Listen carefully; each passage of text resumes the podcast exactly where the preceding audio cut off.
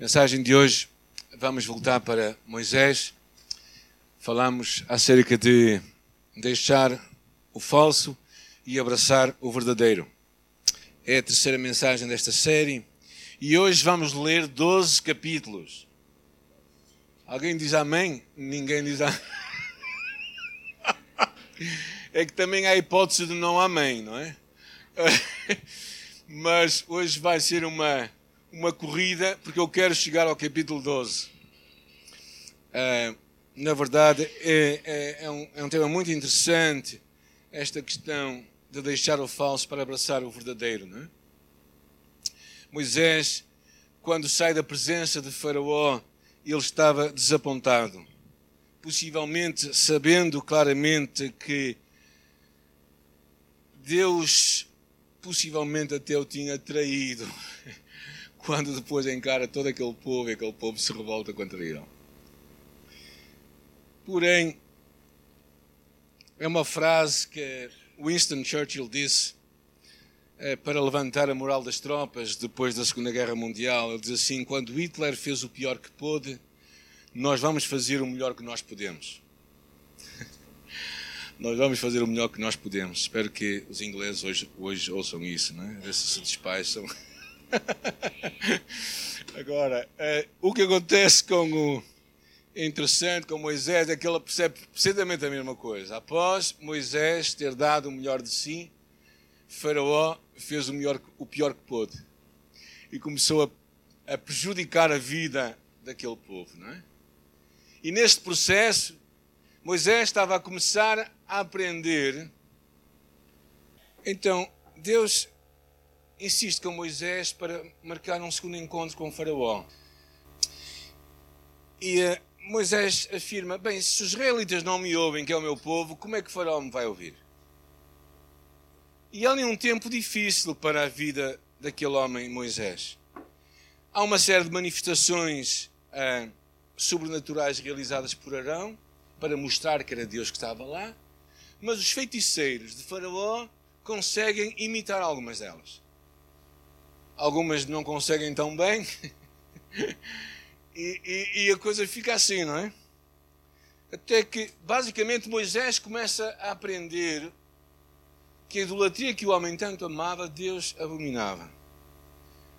Claro que numa cultura politeísta como era o Egito, que havia 80 deuses, 80 deuses, no qual Faraó era um deles, havia uma tolerância de uns deuses para com os outros de acordo com as circunstâncias, encontrava-se o Deus do momento, não é? Mas o Deus de Israel não era um Deus assim. Porque numa cultura monoteísta como o cristianismo, naquele caso como o judaísmo, a idolatria é intolerável. Porque Deus abomina a idolatria. E depois então há as nove pragas que nós vamos falar hoje e a décima, a última dela. E as nove pragas que vão acontecendo basicamente nos dão uma perspectiva de quando Deus tem um propósito para realizar, Ele vai fazer acontecer. Então o que vamos agora fazer basicamente é uma passagem rápida pelas nove pragas. Se puderem abrir a vossa Bíblia, capítulo 7 de Êxodo, capítulo 7 do livro de Êxodo, podemos aí começar. Vamos só praticamente ver os títulos das nove pragas, vamos nos detalhar na última praga, que é a décima. A primeira delas, a primeira praga é o Nilo que se transforma em sangue. Ah, no capítulo 7, versículo 14, vocês podem ver isso. Basicamente é muito interessante porque o que acontece nas pragas que eu nunca tinha pensado é que é um confronto de Deus com os deuses do Egito. E cada praga era devia ser devia tomar a defesa, ou melhor, cada deus devia tomar a defesa de alguma coisa. E naquele caso, Apis e Íris, que era a deusa do Nilo, devia proteger o Nilo. Devia protegê-lo. Agora, esses deuses eram adorados porque o Nilo era fulcral para a vida do Egito. A vida vinha do Nilo.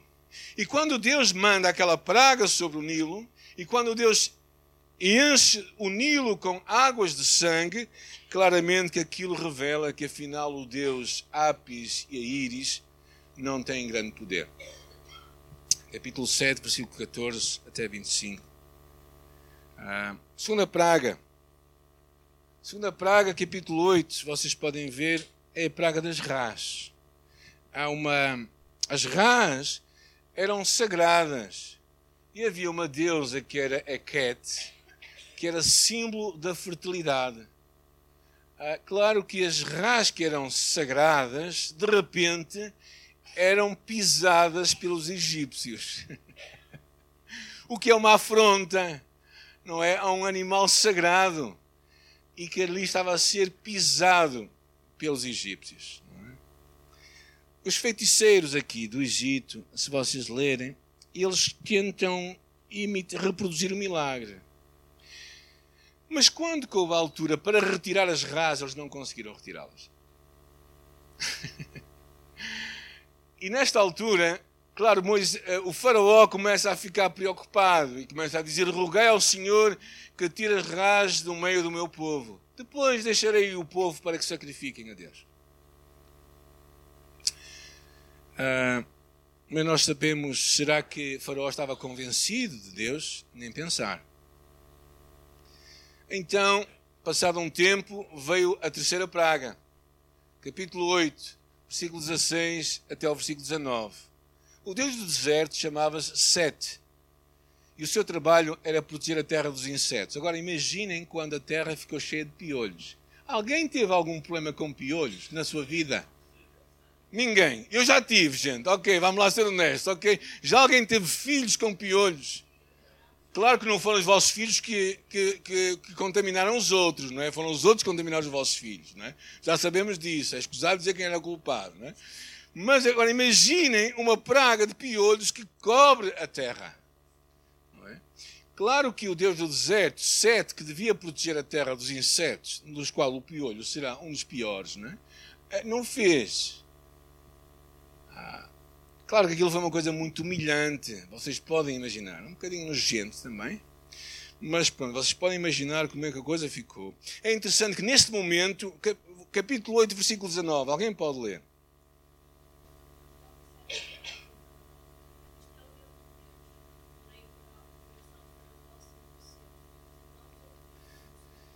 É interessante o que é que os feiticeiros disseram, isto é, o dedo de Deus. Os feiticeiros começaram a perceber, afinal, é Deus que está nisto aqui. É? Ou seja, na terceira praga eles já começavam a abrir os olhos. Agora, Faraó cedeu? Não. Quarta praga, vamos ver lá. Uma praga que todos nós gostamos tudo no verão, então, não é? É a praga das moscas. ok. É, e claro, aquilo foi, foi, é muito mal, não é? é? Às vezes elas parecem que passeiam, outras vezes parece que andam a dançar umas com as outras. Agora, quando elas, quando elas realmente proliferam da forma como foi naquela altura, havia um Deus, Ra, o Deus Sol, representado por uma mosca. Agora, o Deus Sol, Ra, que era representado por uma mosca, não conseguiu dar cabo das moscas. Claro que em todas estas manifestações o que estamos a ver é claramente um confronto do Deus único e verdadeiro com estes deuses que o Egito tinha e, em primeira análise, com Faraó, que era um deus também. Faraó chama Moisés, começam a tentar negociar. Isto acontece, vai acontecendo sempre, como vocês sabem, não é? por isso eu não vou repetir. Ele começa a tentar negociar e parece que começa a ceder, porém no final tudo fica na mesma. Após Moisés ter enviado o enxame de moscas embora, Faraó deu uma volta e tudo volta ao mesmo. O seu coração endurece e se recusa a deixar o povo partir. Então veio a quinta praga. A quinta praga era a morte dos rebanhos. Ah, é interessante uma coisa curiosa também que eu eu, eu não vos disse. Mas a partir da quarta praga, até à terceira praga, as pragas eram para toda a gente. A partir da quarta praga, a praga é só para os egípcios. A coisa aqui começa a doer mais. E Faraó começa a perceber que afinal aquilo não era um acaso. Havia claramente um confronto de poderes. E Deus estava a mostrar quem é que mandava. Nesta morte dos rebanhos, Ator, a deusa com cabeça de vaca, e Apis, o deus touro, que era o deus da fertilidade, não fez nada. Os cavalos, os jumentos, os camelos, os bois, as ovelhas, todas elas morreram. Tudo o que os egípcios tinham, tudo morreu. E os rebanhos de Israel, vivinhos da Silva. Claro que isto começa a trazer ao de cima as piores sensações no coração de Faraó. Ele fica irado e ele endurece o seu coração. Ele estava a dizer: Não, a partir de agora é que não vão sair mais daqui. Então veio a sexta praga. A sexta praga foram feridas que criavam pus e que por isso foram contaminando as pessoas. É uma coisa muito humilhante também no corpo do ser humano. Ah, e o que percebemos claramente ao ver aquilo tudo, não é? Que aquilo, Moisés pegou em cinza, atirou para o ar e de repente o pessoal ficou todo contaminado. Claro, Faraó sentiu-se humilhado e depois, parecendo que ia ceder, afinal disse não, uma vez mais. Então, há que enviar a sétima praga. Okay, vocês estão a dizer, isto, isto de pragas nunca mais termina. a sétima praga. A sétima praga era uma praga da natureza: trovões, relâmpagos, granizo. Nut, a deusa do céu. Osíris, o deus da colheita e da fertilidade. Nada fizeram.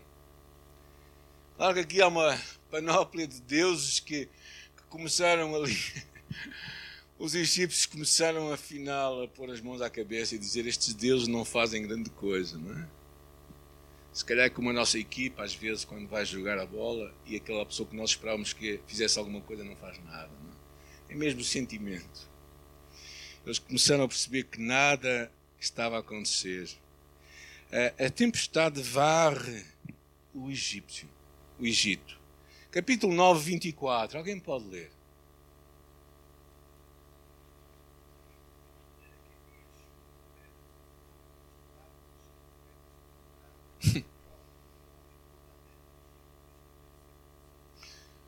Aquilo foi um, um fogo e, e pedras. E tudo destruído, gente. Tudo destruído. Ele parece começar a ceder. No versículo 27 e 28, Faraó manda chamar Moisés e diz: Esta vez eu pequei. Esta vez eu. Estamos a chegar ao ponto. Não é? Esta vez eu pequei. O Senhor é justo. Porém, eu e o meu povo somos ímpios. Parece uma pessoa que está a converter, não é? Orai ao Senhor, pois já bastam estes grandes trovões e chuva de pedras. Eu vos deixarei ir, não ficareis mais aqui.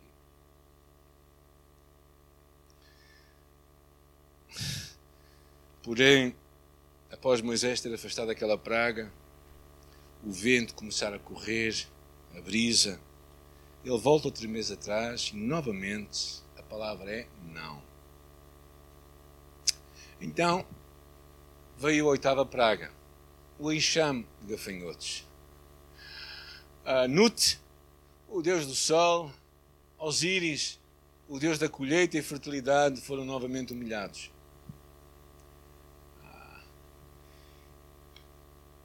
Com relutância, Faraó concorda, porém, ao entender que o povo, todo o povo ia, porque havia uma altura em que Faraó diz: Ok, vão, vão alguns de vocês até lá orar, orar e depois voltai. E Moisés foi dizendo assim: não, Tu não estás a perceber bem. Não é isso que eu te estou a dizer. Né? O que eu te estou a dizer é que vamos e vamos e não voltamos mais. E ele tentava negociar, Faraó. Como tantas vezes Satanás faz connosco. Né? Tenta negociar. E nós vamos cedendo. Né? E, e ele vai dizendo, e, e, e, Moisés diz: Não, não, tu não percebestes. Nós vamos todos. E então Moisés é chamado a Faraó e, ele diz assim: Reparem bem, isto é, parece mesmo um crente. pequei contra o Senhor vosso Deus e contra vós. Agora, pois, peço-vos que perdoeis o meu pecado, somente desta vez, e que oreis ao Senhor vosso Deus que tire de mim somente esta morte. E o que acontece? Eles oram, a morte vai-se embora e ele volta ao mesmo, volta atrás na palavra. Então, haja na praga. Trevas que não se podem apalpar. O Deus Sol, Ra e Horus nada podiam fazer quando Moisés estendeu a sua mão para o céu. Faraó tenta negociar com Moisés, porém Moisés não cede e afirma que todo o povo e os animais têm que sair do Egito. Quanto mais Faraó quebra as suas promessas, mais o seu coração endurece. A última praga é, porém, decisiva. Agora, algumas coisas antes de falarmos da última praga que eu acho importante, porque a última praga para mim é o coroário da obra de Deus em muitos aspectos. Primeiro, as pragas não aconteceram em dois dias ou três, gente. As pragas demoraram de seis a nove meses. Se calhar nunca nos apercebemos disto. Agora, nove meses é muito tempo na vida de uma nação. E durante nove meses, Faraó tentava, e aquilo foi avolumando, avolumando, avolumando, e a frustração cada vez maior. Moisés estava a aprender cada vez mais que Deus merecia ser amado, adorado, mas também tinha de ser temido para a missão que Deus estava a confiar. Quanto mais Deus se manifestava, mais Moisés ia conhecendo a Deus. Agora, os próprios feiticeiros de Faraó disseram: é o dedo de Deus. E eles próprios começaram a perceber que era Deus que estava lá. Um Deus que eles não conheciam também. E na verdade aqui ficamos com a pergunta: mas afinal o que é isso de ídolos? Ídolos é tudo aquilo que pode tirar nosso, do nosso coração o lugar de Deus. E quando nós chegamos a este ponto, nós percebemos que afinal ídolos não são aquelas simplesmente estes nomes estranhos, mas é qualquer coisa que tu ames mais do que a Deus. Queres que eu te diga o que é? pode ser a tua carreira, pode ser a tua, a tua família, pode ser o teu emprego, pode ser o teu dinheiro, pode ser tu, o teu nome. Pessoas quando falam o nome dele ficam como se o nosso nome fosse tão importante assim. Ídolos pode ser qualquer coisa que retira Deus do centro da nossa vida, do nosso coração.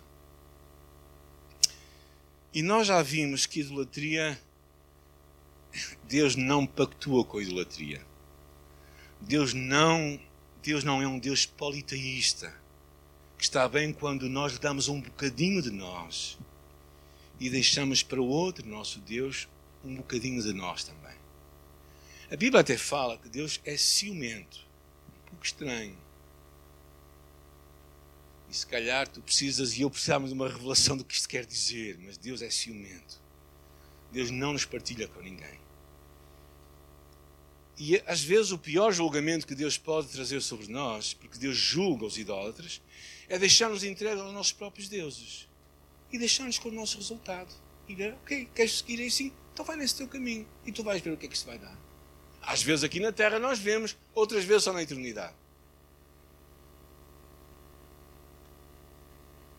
Se calhar a pergunta para nós agora é, afinal, sendo uma passagem em Isaías que diz assim: Lembrai-vos das coisas passadas desde a antiguidade, porque eu sou Deus e não há outro Deus semelhante a mim.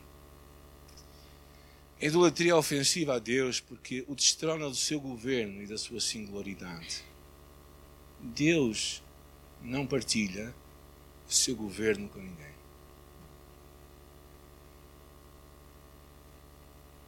E se calhar nós que fomos criados numa cultura idólatra, às vezes nos convertemos a Cristo e não percebemos bem isto. Se calhar pessoas que vêm num fundo como o islamismo percebem melhor o que significa ser seguidor de Jesus do que pessoas que às vezes vêm de uma cultura mais idólatra se tornarem seguidores de Jesus. Porque eles percebem que Jesus tem de ter tudo o que nós queremos, o que nós temos. Aquele que não me amar acima da sua própria vida não é digno de mim, dizia Jesus. Então, se calhar, podemos nos perguntar: então, quais são os, os ídolos dos nossos dias?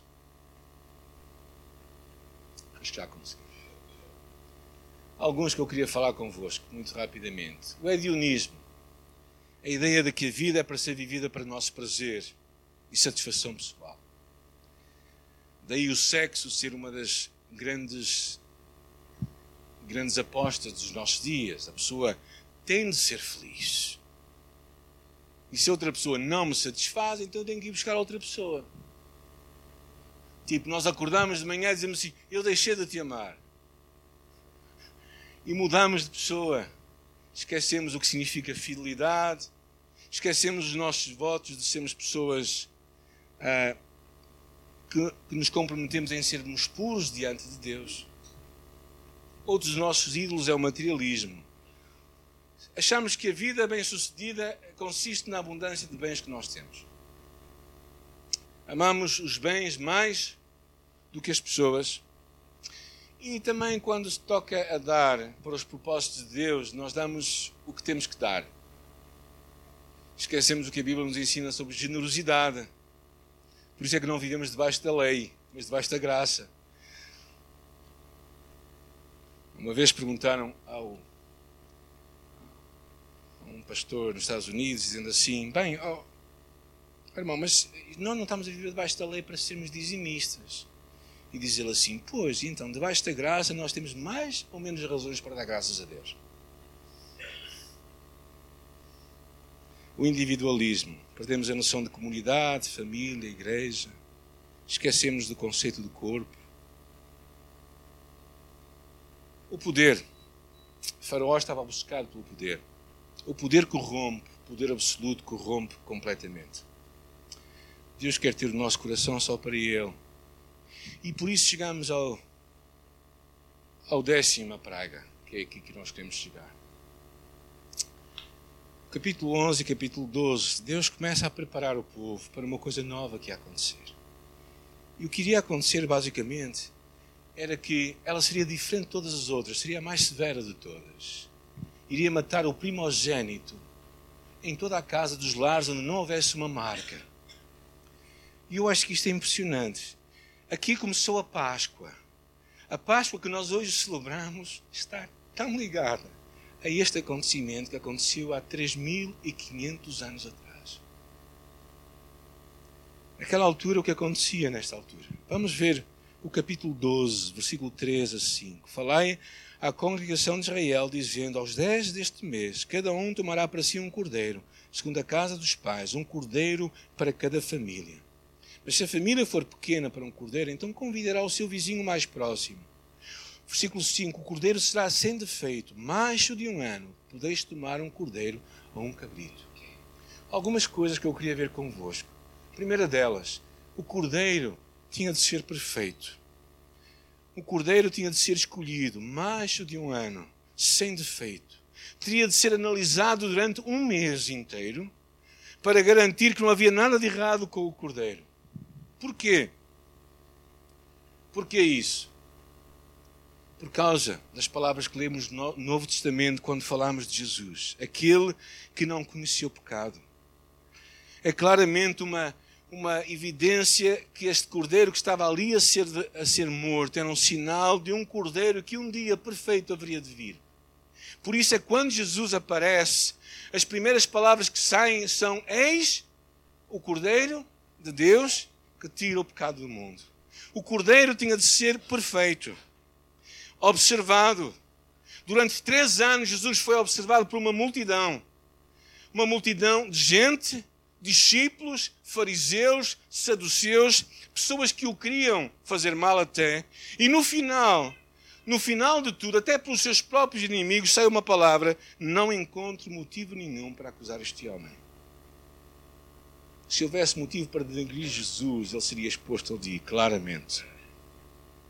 Segunda coisa, versículo 6: Guardareis até ao décimo quarto dia, e todo o ajuntamento de Israel o imolará. O cordeiro tinha de ser morto. Por quem? Por quem?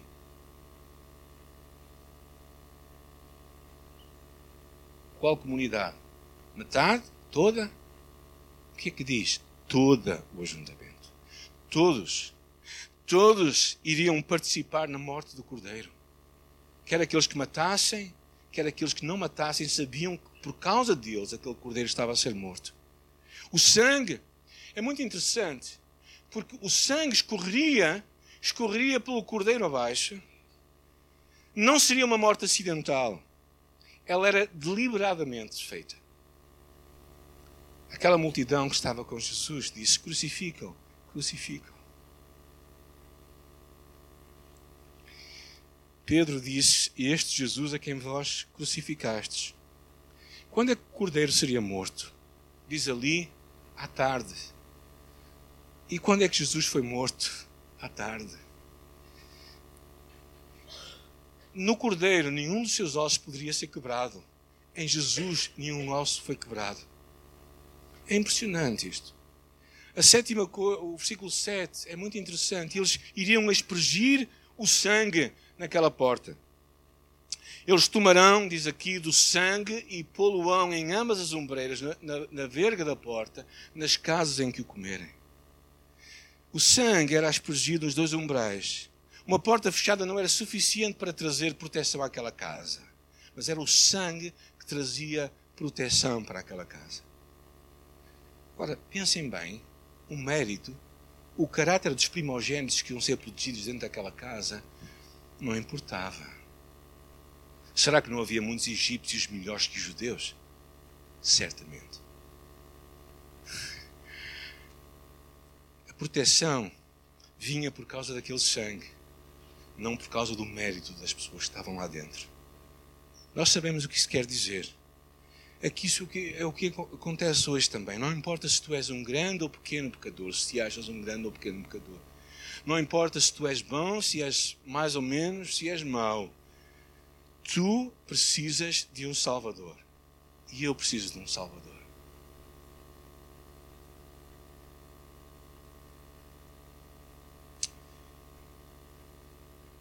Não vale a pena acrescentar nada ao sangue que estava naquelas portas as boas obras, o que quer que seja. Era somente o sangue que era suficiente para proteger aquela casa. É somente o sangue de Jesus que é suficiente para trazer a nossa salvação, ser completa e perfeita. Não é nada mais.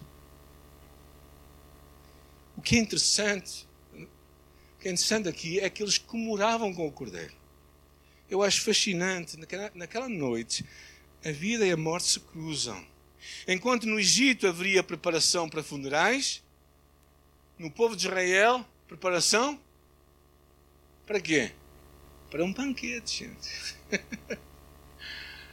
para um banquete. E é interessante pensarmos que o cordeiro que salva é também o cordeiro que satisfaz. O cordeiro que era imolado, o sangue que era colocado lá, era o mesmo cordeiro que ia ser comido por e o que é isto, senão as palavras de Jesus? Na verdade, na verdade vos digo que se não comerdes a carne do Filho do Homem e não beberdes o seu sangue, não tereis vida em vós mesmos. Quem come a minha carne e bebe do meu sangue tem a vida eterna e eu ressuscitarei no último dia. Quando Jesus está a falar isto, está a dizer claramente, quando tu e eu tomamos uma decisão para o seguir e para o amar, e verdadeiramente acreditar que a sua morte foi em teu lugar, em meu lugar, aquele cordeiro que foi morto foi por causa de ti e por causa de mim, então nós entramos numa relação com Ele. E não somente somos salvos por Ele, mas temos comunhão com Ele. E por isso nos alimentamos nele.